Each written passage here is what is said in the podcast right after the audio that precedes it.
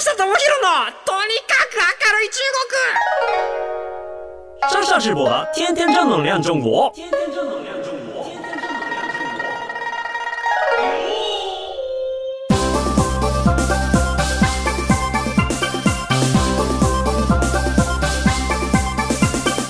女子面、女子面、大家好，我是上下直播。皆さん、こんにちは。中国ビリビリナンバーワン日本人インフルエンサー、コンテンツプロデューサーの山下智博です。日本放送、ポッドキャストステーション、山下智博のとにかく明るい中国。この番組は中国で結構有名な私があなたの知らない中国の面白トピックや、そんなにどやれない豆知識を紹介していき、日本と中国の架け橋ならぬ、ローション的な役割を果たしていきます。ということでですね、あの、私事で恐縮なんですけれども、3月の連休中にですね、あの、嫁と、えー奥方と、えー石垣島に旅行に行ってまいりました。なんかようやくこうね、旅行に行ってもいいような空気も出てきたっていうところで、まあちょっと一足先に南国を満喫してきました。石垣島、皆さん、あの、行ったことありますかね？カビラっていうね、あの場所が、えっ、と、ミシュランの三つ星のなんかその観光地、行くべき場所みたいな感じで紹介されてたりとかしていて、やっぱ海が、えー綺麗で有名な石垣島なんですけれども、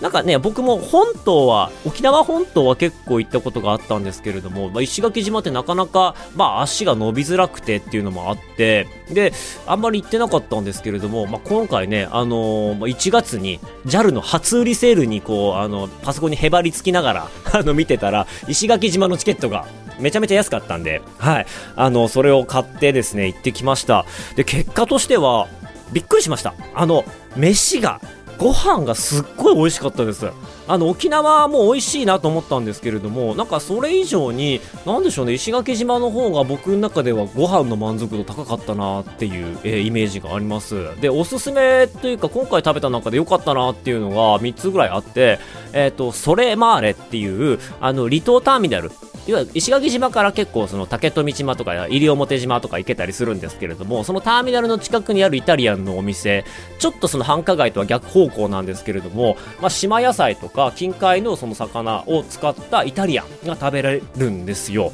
で、まあ、ここのねあの、えっと沖縄の、まあ、琉球の豆腐を使ったパスタが出てきたりとか冷製パスタが出てきたりとか非常に美味しかったですね。なんかもし機会があれば行ってほしいなっていうところとあと石垣牛って有名なんですけれども石垣島ならではのブランド牛の三崎牛っていうのがあるんですよね。美しいにあの山崎の崎三崎牛っていうのがあるんですけれどもこれ意外と知られてないんですけれども超うまいです。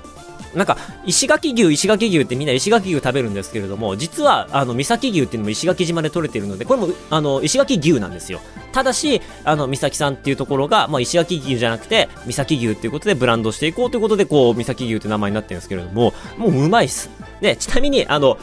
東京の、えっ、と、六本木にあるカラーズっていうイタリア料理のお店で扱ってるのがこの三崎牛なんですね。で、もともとそこの、えっ、と、イタリア料理店に行った時に、この肉めっちゃうまいですねって言って話聞いたら、三崎牛って言うんですよって言われて、だったらちょっと三崎牛の本場行ってみたいっていうことで、三崎牛の本場の石垣島に行った時絶対食べようっていうことで行ってきたんですけれども、なんかもう、あれですよ、あの、油が美味しいんですよ、もうこれ。あの、ジューシーすぎて、あの、何倍でもこれ水飲めるんじゃねえかって、この油飲めるんじゃねえかっていうぐらい、油の美味しい三崎牛。はい。素晴らしかったですね。あと、まあ、えっ、と、車がないと絶対無理なんですけれども、まあ、北の方に八日節っていうグランピングリゾートありまして、石垣島では結構グランピング施設って少ないんじゃないかな。まあ、そんな中で、こう、あの、石垣島の空の下でですね、バーベキューといいますか、グランピングが楽しめるところがあって、ここ結構リゾートホテル風にもなっていて、なんか白壁の、あの、離れの小屋がいくつか客室が作られていて、まあ、全部独立した建物になってるんですよね。なので、こことかも非常にいい雰囲気で楽しかったです。あとね、アクティビティとかで言うとね、あの、やっぱ八重間村のリスザル園っていうのがあって、そこのリスザルが超可愛かったですね。あの、すごい人懐っこくて、なんか今ちょっとコロナの関係で餌をあげることはできないんですけれども、あの、ほっといても寄ってくるんですよ、リスザルが。で、えっ、と、手を伸ばしたら、ぴょこんって手に乗っかってきてくれたり、あとはもうあの動いていると寄ってこないんですけれどもじーっとしてるとそのうちオブジェだと見なされてあの、頭に乗ってきたりとか、頭をを使ってこう、ぴょんぴょんぴょんってその高いところに飛び乗ってったりとか、なんかそういうね、リスザルと触れ合えるんですよ。で、リスザルってすごく軽くて、全然凶暴じゃないし、やっぱなんか哺乳類っていうか、人の祖先っていうか、猿ってすごい近いんだなと思ったのが、もう手の感じ。あの、猫と違って、猫の肉球より柔らかくて、で、爪がないんですよ。だから全然痛くないし、引っかかれるようなこととかもないんですよね。なので、もう手触った時になんか、ちょっと赤ちゃんの手じゃねえかっていうぐらい、ふわふわの手で、もう、幸せな気分になります、本当に。そんなこんなで、あもちろんその竹富島のね、あの海地浜の星砂海岸とか、なんかそういうところも綺麗だったりとかはするんですけれども、なんかそういうようなところ以外にもこんな魅力がありましたっていうところと、まあ、せっかくね、あの明るい中国っていうことで、あの中国のまあリゾート事情とかについてもちょっとここで話をさせていただきますと、あの海南島っていうところが、いわゆるその、まあ、中国のハワイとか言われているんですが、まあ、ここってもうすでに開発がすごい進んでいて、人がものすごく多いんですよね。で、あ僕もそこは行ったことはないんですよ。ちょっと機会に恵まれなくて。ただ、僕の中で、まあ、中国における最高のリゾート地っていうのがありまして、それが、上海沖100キロにある、100キロ先にある、クコ島っていうのかな？クコ島っていうのかな？っていうところです。あの、ゴウジラオっていうんですけれども、ここが僕行った中では最高のビーチだったんですよ。はい。で、離島なので、まあ、上海からは、えっ、ー、と、1日1本、早朝7時15分発のバスに乗って、フェリーターミナルに行って、フェリーに乗って、そこから降りて、バスに乗って、橋を渡って隣の島の、そこのクコ島まで行けるんですね。で、そこに行くと、えっ、ー、と、何があるかっていうと、多分ね、クコ島上海で検索すると、いきなり出てくる光景があると思うんですけれども、ジブリワールドなんですよ。ね、日本人ってあのジブリの世界っていうと、まあ絶対旅行行きたくなるっていう不思議な習性を持っている不思議な民族だと思うんですけれども、えっ、ー、と、廃村なんですよ。今、無人の村で、そこにあった建物とかが全部ツタに覆われて、もう緑に飲み込まれた村になってるんですよ。で、これ何があったかっていうと、まあそもそもムール貝の養殖とか伝統漁業が盛んな村だったんですね。で、漁業で栄えていた村だったんですけれども、その、えっ、ー、と、えー、ホウトウワンっていう、えー、五島湾村っていうところがあるんですけれども、まあ、そこってその急な斜面にできた漁村だったんですね。で、漁村があって、そこで、あの、漁民の人たちが船出して漁をしてたんですけれども、やっぱりその、そこで取れる、えっ、ー、と、海産物っていうのが、やっぱ新鮮で美味しいっていうことで、あの、結構みんな金持ちになっていったんですよ。うん、で、すごい、あのー、経済調子良くて、で、まあ、どんどんどんどん稼いでいったんですけれども、まあ、そこが、こう、斜面にできた、あのー、村落だったっていうこともあって、ちょっとこれ以上増やせないと、家増やせないっていうことがあったり、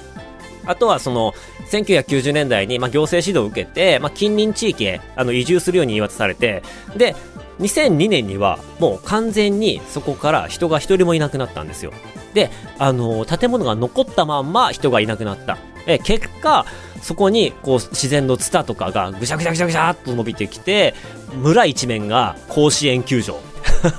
真夏の甲子園球場みたいな、つたぐちゃぐちゃぐちゃってなってるようなところになってて、僕それね、えっ、ー、と、YouTube にも動画上げたと思うんだよな。この、あの、放送が出る日にちょっとリツイートしておきますね。で、見てみるとめちゃめちゃ綺麗なところになっていますで、僕ドローンとかも飛ばしたんですけれども、最高です。そして、そこのビーチがめちゃめちゃ綺麗です。中国の海って、まあ、結構、まあ、海岸部って要は工業港になっていたりするので、まあ、白い砂浜で、えっ、ー、と、青い海みたいな、透明度の高い水色の海みたいなのってほとんどないんですよね。ただ、あの、上海沖100キロまで出ると、やっぱ全然、あの、汚染されてないというか、綺麗なんですよ。なので、まあ、中国、いろんなところ旅行行きましたけども、もう一回行きたいなって思うところの一つですね。で、プラス、そこの、あの、やっぱ海鮮がうまいんですよ。うん。あの、海鮮ビーフみたいな。海鮮焼きビーフみたいなやつがね、めちゃめちゃうまいんですよね。なんかジャンキーな味もするし。で、ただ、僕が行ったのが、まあ、やっぱこう、4、5年前で、その時は全然リゾート開発とかされてなかったんですけれども、まあ、今後多分ちょっとどんどんリゾート開発とかされていって、今の雰囲気とは違う風になっていくのかなっていうところはあるかなと思います。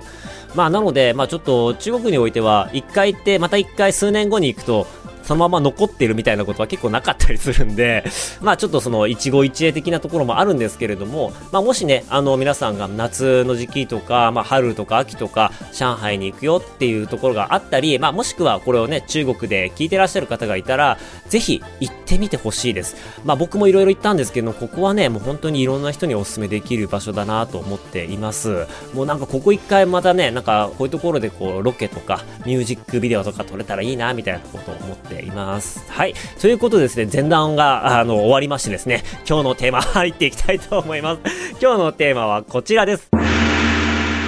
日中テレビ収録の違い。なんで今更こんな話をするかと言いますと、いや、実は僕も中国にいた時にテレビ番組に出たことはあるんですけれども、この4月からですね、あの、湖北テレビっていう中国のテレビ局の非正式会談っていう番組があるんですけれども、まあその番組に、いわゆるその、えっ、ー、と、海外の特派員っていうような形で、準レギュラーで日本から番組に出演することになったんですね。いや、おめでたい。おめでたいですね。ありがとうございますですよ。こんな、あの、離れていて、コロナの中でも、まあ、自分たちで動画を撮って、あの、だからもうなんかハードルが高いんですよね。嬉しいんですけど、これハードルが高いんですよ。海外で自分たちでロケして、ロケの VTR をまとめて中国語の字幕を打って納品するっていう。なんか、ある程度ほぼほぼ自分で作らなきゃないっていうハードルがあるんですけれども、まあそれでも中国の地上波にこう、リモートで出られるっていうことはやっぱこう光栄なことですし、まあそういうのも含めて、あの、我々僕が作っている、僕のチームが作っている映像で、まあ地上波耐えうるっていうところで評価していただいてると思うので、まあこれは非常に嬉しいいなって思っています。しかもこれですね、どんな番組かっていうとですね、あの、湖北テレビとビリビリ動画の、まあ、合作っていう動画なんですよ。で、何かっていうと、まあ、日本で言うと、例えば、うんと、北海道テレビ。あの、どうでしょうで言うな、北海道テレビとアベマ TV が一緒に作ってます。みたいなイメージで考えていただけるとちょっとわかりやすいかなと思います。基本的にローカル局なんですけれども、まあ、ローカル局だけだと、えっ、ー、と、放送できる時間帯だったりとか、地域、エリアが限られているので、今結構中国のテレビ局、地方テレビって、ね、インターネットのプラットフォームと一緒に番組作ることが多いんですよね。で、一緒に番組作って、まあ、いわゆるこう制作費を分け分けしながら、えー、ビリビリ動画でも流すし、テレビでも放送するしと。で、ビリビリ動画の方が出資の比率が多いので、この番組に関してしては先にビリビリ動画で流して、その後テレビ局で流すみたいな。先にアベマで作って、その後地方局で流すみたいな作り方をしているらしいですね。はい。まあ確かにそう言われてみると、まあ地方でも面白い番組があって全国で見られないとかっていうものが、今はインターネットのね、YouTube とかで見られるようになってるので、まあ同じような流れができているかなっていうふうに、あの、考えていただければいいかなと思います。で、どんな番組かというとですね、まああの、各国の、えっ、ー、と、いろんなこうイケメンの外国人が出てきて、で、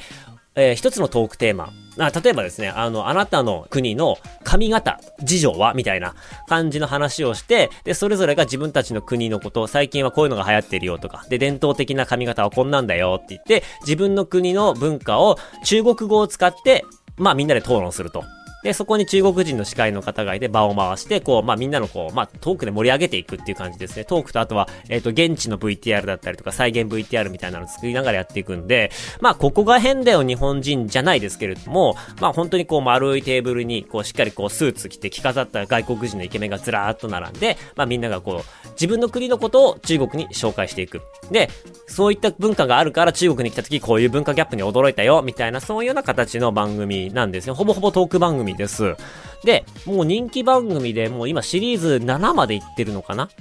うん。なんかそのずっとレギュラーって言ってこう、通年で放送するっていうよりかは、えっ、ー、と、流している時期と、ちょっと制作の時期とか、あの、休みの時期とかがあって、まあ、10話とか20話とかで区切って、で、またその、シーズン2、シーズン3、シーズン4ってやっていくんですよ。で、中国のバラエティ番組って、あの、ネット番組とかはそうなんですけれども、最初結構やっぱこう、持ち出しが、制作側の持ち出しが多いんですよね。まあ、番組作るってお金かかるじゃないですか。で、それで第1期一生懸命作って人気出たら第2期からめちゃめちゃスポンサードが取りやすくなるんですよ。で、人気番組だっていうことがあって、第2期から、あの、あえてこう木を切ることで、第2期、じゃあ、あの、10話やるからお金出して、20話やるからお金出して、みたいな感じで、がっつりスポンサー契約持ってきて、まあ、作り切ってっていうような契約。で、第3期、第4期って、まあ、スポンサーが変わっていったりとかすることもあるんですけれども、あの、まあ、中国の悪い癖で、お金が儲かるぞってなった瞬間に、広告入れまくって、広告見てるんだか番組見てるんだかわかんねえみたいな感じのこととかたまにあって、そういうことが起こると、シーズン2とかシーズン3とかの評価がどんどんどんどん下がっていって、最終的にシーズン4とかになると打ち切りされる番組がめちゃめちゃ多いんですよ。で、その中で、その広告とのバランスとか、えっと、うまくとって、今回から7になるんですけれども、まあそこまで持っていけてるっていうのは、やっぱこう中国の中でも珍しく、あの、本当に内容がいいと言われている番組です。はい。まあその番組に今回出て何をやったかっていうと、街頭インタビューを取ってきてくれっていう任務を預かったんですね。今回のテーマが、えっ、と、趣味だったりとか、えっ、と、副業だったりとか、えー、そういうところで、こう、いろんな国の人の、まあ、趣味副業の話をしましょうと。で、あの、じゃあ、えっ、ー、と、我々の、その、まあ、山下がいる日本では、日本人はどんなような趣味とか副業のに対する考えを持ってるんでしょうかっていうところでコーナー飛んできて、僕が、えっ、ー、と、まあ、東京の新宿とか渋谷で、これからちょっと、あの、街行く人のお話聞いてみますって言って、あの、皆さんにこう、インタビューしていくっていうような内容でしたと。で、それが、まあ、テレビにも流れる感じになってます。あの向こうがですね、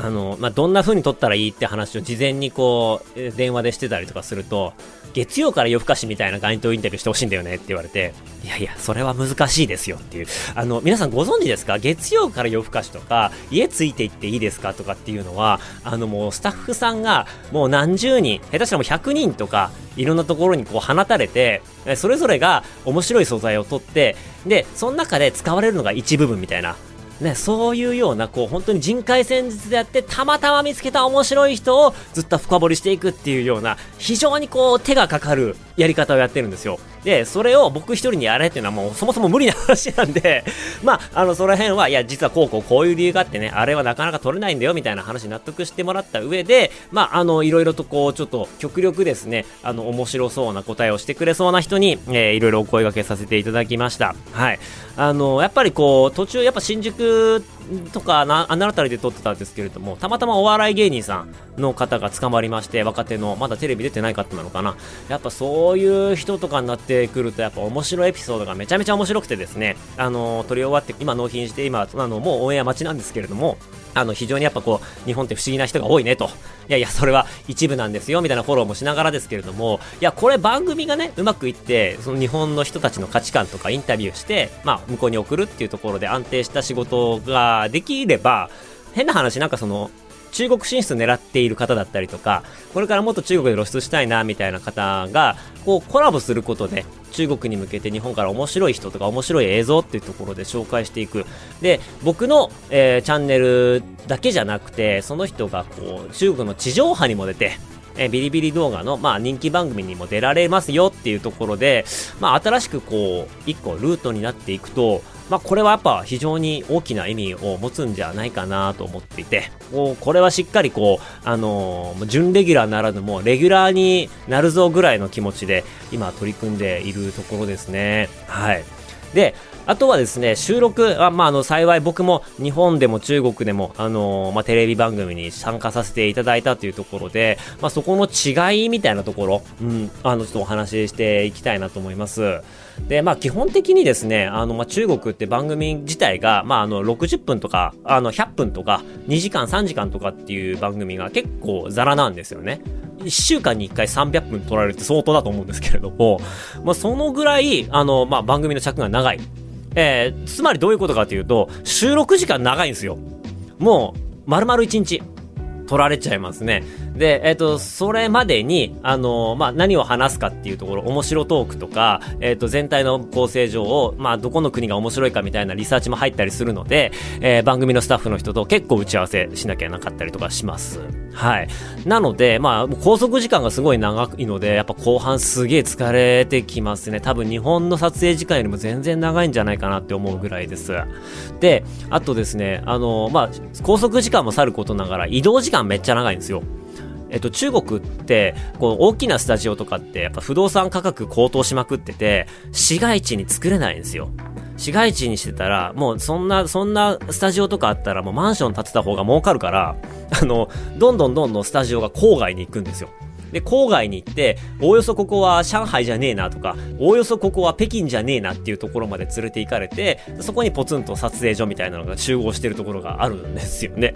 で、そこで、えっ、ー、と、撮影するんで、もう周りなんもなくて、なんか暇つぶしにちょっと外行こうとかっていうこともできないですし、まあ、前後に予定を入れるみたいな、東京みたいにこうね、あの、テレビ局がいろんなとこにあって、そこに行けば全部撮れるみたいな感じに、えー、まあ、この番組はなってないので、結構こう、郊外に行かなきゃないっていうところがやっぱちょっと日本と全然違うかなっていうところですね。であとは、まあ日本では当たり前ですけれども、なんかその楽屋挨拶先輩の方とか、まあ司会の方とかにあの挨拶行ったりとかするじゃないですか。中国ってもうないんですよ。非常にこの辺フランクで、まあ、外国人が丸ごと一部屋にまとめられてみんなでこう、あの、メイクしたりとか、あの、読み合わせしたりとか、スタッフさんとかとこう、確認してたりとかするんですけれども、まあ、そこにフラッと、まあ、司会者の芸能人が現れて、今日よろしくね、みたいな感じで、話したりとか、日本でいう上下関係とか変な緊張感みたいなっていうんですかね。だそういうのとは全然違う世界が、えー、そこには広がっているなっていう感じがしました。だから逆に僕もこう、あのー、日本に帰ってきて、あ、挨拶どうしましょうみたいな。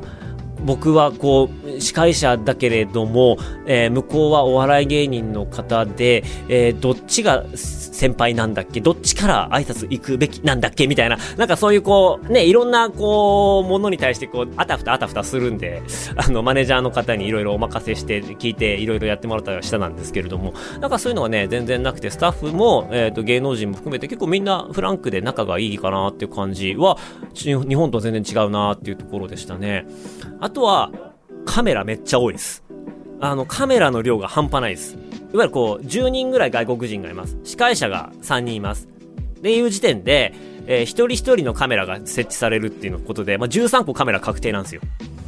まず13個。13人出演者いたら13個確定。で、そこから遠巻きのやつだったりとか、こうクレーンだったりとか、あとはその全体をこう撮るやつとか、司会者3人を収めるやつとか、外国人を、えー、2人2人2人ってこう区切りながらやってるみたいな感じな、多分なんか人数の倍以上のカメラがあるっていうのが中国ですね。なんかこの辺って、実はそのカメラマンさんっていうのが、日本では結構職人芸みたいな感じになっているかなと。で、まあ、あの、バラエティとかでも1個のカメラで、まあ、どういう風に臨場感を持って撮るか、みたいなところ。まあ、低予算ならではのそういうカメラの技術が発達したっていう背景はあるかと思うんですけれども、まあ、中国に関して言えば、とりあえずカメラはこう、据え置きでほぼほぼ OK と。で、画面を切り替えながら面白くしていくっていうところで、なんかそのカメラマンに対して、まあ、映画とかは別ですけれども、バラエティとか、えっ、ー、と、そういったものに関しては、特段、あの、操作方法が分かって、ある程度心得があれば、そこまで技術がいらないよっていうことで、まあ、あの、たくさん雇用を埋めるっていうのもあって、そんなに技術求められてないっていうのが、日本と中国の大きな違いかなと。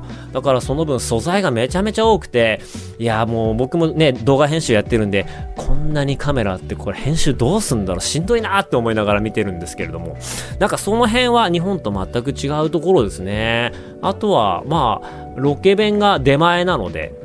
日本って結構、ボンって買っておいて、あの、ちょっと熱々ではないけれども、まあ自分みんな好きな時食べてねっていう感じになっているじゃないですか。もうどちらかっていうと食べられる時に食べてねみたいな感じで、冷めても美味しいものを、まあ基本にも、あの、弁当って作られてると思うんですけれども、まあ中国はね、あのもう時間が決まってて、そのタイミングになって、えっ、ー、と、その楽屋までみんなあの、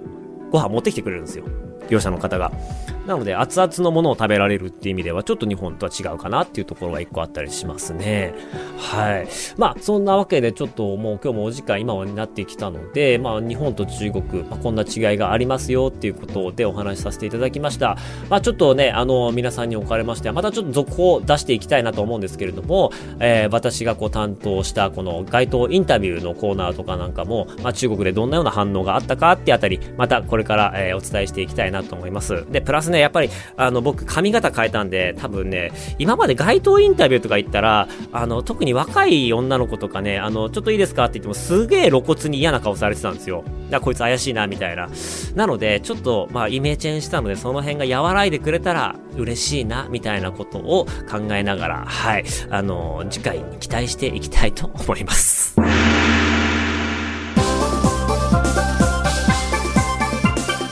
というわけでですね、この番組では皆さんのメッセージもお待ちしております。番組への感想、中国に関する取り上げてほしいテーマなど、メールアドレスは明るい at allnightnippon.com